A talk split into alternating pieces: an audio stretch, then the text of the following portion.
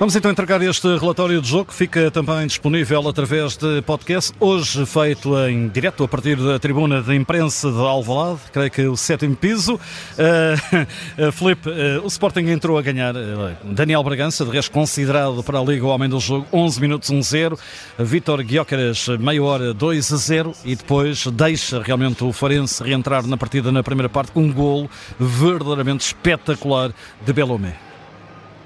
Sim, o Sporting tem uma entrada muito forte eh, na partida e este jogo até tem bastantes semelhanças com o jogo da primeira volta em Faro, desde logo no resultado final, mas na, na própria forma como o jogo se foi desenrolando, na entrada forte eh, do Sporting, eh, no modo como chegou rapidamente ao 2-0 antes da meia hora e poderia ter sido até mais gols, porque o Sporting tem duas bolas nos ferros da baliza do Ricardo Velho e creio que do ponto de vista coletivo mesmo com a gestão que Ruben Amorim eh, fez, com as trocas eh, que produziu no setor defensivo e também no setor de meio campo, a equipa do ponto de vista coletivo tem a ideia muito firme e isso é um mérito indiscutível do treinador um, dos Leões. E podemos pegar pela forma como o Sporting foi capaz de construir o jogo com os três centrais, eh, desde trás, beneficiando do facto do Farense ter apenas dois atacantes e por isso havia sempre um dos centrais que poderia evoluir com a bola e criar alguns desequilíbrios e vimos isso acontecer com o Santos Justo e, sobretudo, com o Mateus Reis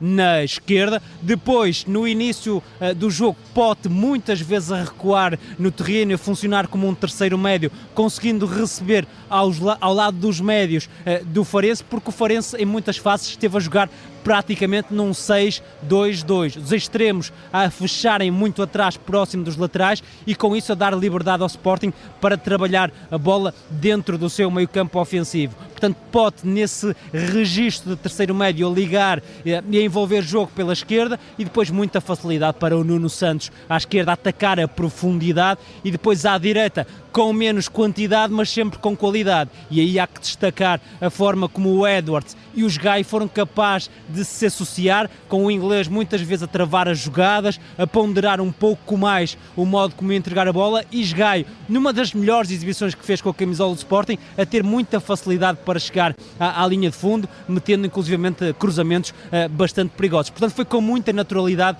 que o Sporting chegou uh, ao segundo gol e fazendo uh, o 2-0 rapidamente. Entretanto, segunda parte, uh, o Sporting uh, entrou outra vez bem, uh, mas deixa crescer também este Farense. O Farense tem realmente aqui esta, esta questão da segunda parte. Foi acreditando que era possível surpreender e, de resto, chega a estar perto, pelo menos, da igualdade. Não, o Farense consegue, já consegue chegar ao, ao 2-1, ainda na primeira parte, por parte hum, do Belumi, um gol espetacular, melhor jogo, melhor gol deste jogo, quiçá da jornada, porque é um pontapé mal educado quase, porque ele não pediu a licençar ninguém e desferiu um míssil eh, sem qualquer hipótese para o Franco-Israel e o Farense de facto chegou ao gol sem produzir para isso. Na segunda parte o Sporting entrou um pouco melhor, mas o Farense ali em 2, 3 minutos consegue três jogadas muito perigosas, um, quer com o remate à trave do Zé, Zé Luís, depois um canto, uh, melhor, um livre lateral uh, com um remate do El Valdé para uma defesa apertada do Franco Israel e depois chega um, ao 2 a 2 num canto em que o Zé Luís consegue ganhar vantagem no ar. Portanto, o Farense no início da segunda parte chegou a, um, ao 2 a 2 e aí poderia surgir uma dificuldade aí, para. Isso o alerta no banco do Sporting. É, e aí, aí a, a, dúvida que eu retiro desta partida, porque quando o Farense faz o 2 a 2, Ruben Amorim já tem três jogadores prontos para, para entrar. Já tem o, o Morita, já tem o Eduardo Quaresma eu e já tem o Trincão. Compreendo a tua já perspectiva. Tem... Ou era reativo ou, era, ou estava planeado, não é?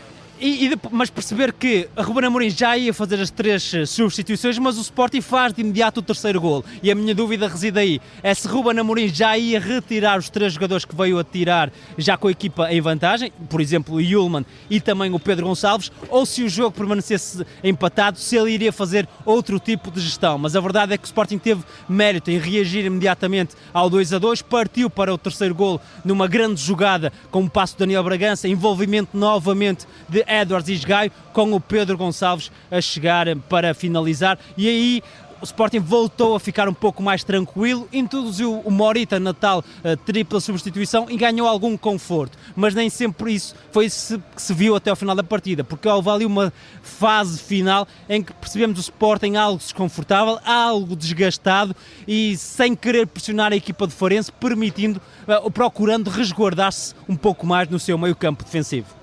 Em relação uh, ao jogo, para este relatório, diz-me o melhor da partida. Olha, foi difícil pensar hum, no melhor porque não creio que tenha havido uma super exibição individual. Houve aqui vários jogadores que estiveram a belíssimo nível, mas vou escolher como melhor em campo e aquilo que foi o melhor desta partida, hum, Daniel Bragança. Não só porque está uh, no primeiro golo, mostrando uma capacidade que o Morita tem muito, ou seja, um médio que se solta desde trás e que chega à área para finalizar. Está também presente no terceiro golo com a tal variação uh, que faz através do passe e depois é ele que ainda vai oferecer um, um, quarto gol que Paulinho não veio a concretizar numa ação de pressão em que Bragança esteve bastante bem. Portanto, diria que Bragança acabou por ser o elemento mais consistente do Sporting e desse ponto de vista aproveitou muito bem a oportunidade concedida por uh, Ruben Amorim. E já agora o pior, o pior momento do jogo, ou o pior uh... do próprio encontro em si.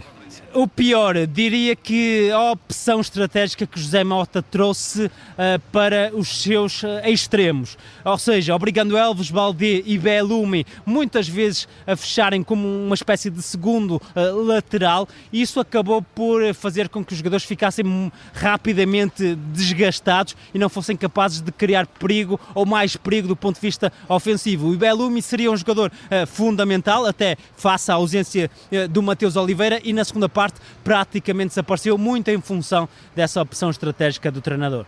Entrega então este relatório de jogo com o Felipe. Felipe, eh, desde já muito obrigado, Felipe Coelho. Fica também disponível através de podcast aqui da Rádio Observador. Até uma próxima oportunidade. Um grande abraço para ti. Um abraço, Nuno, e bom clássico.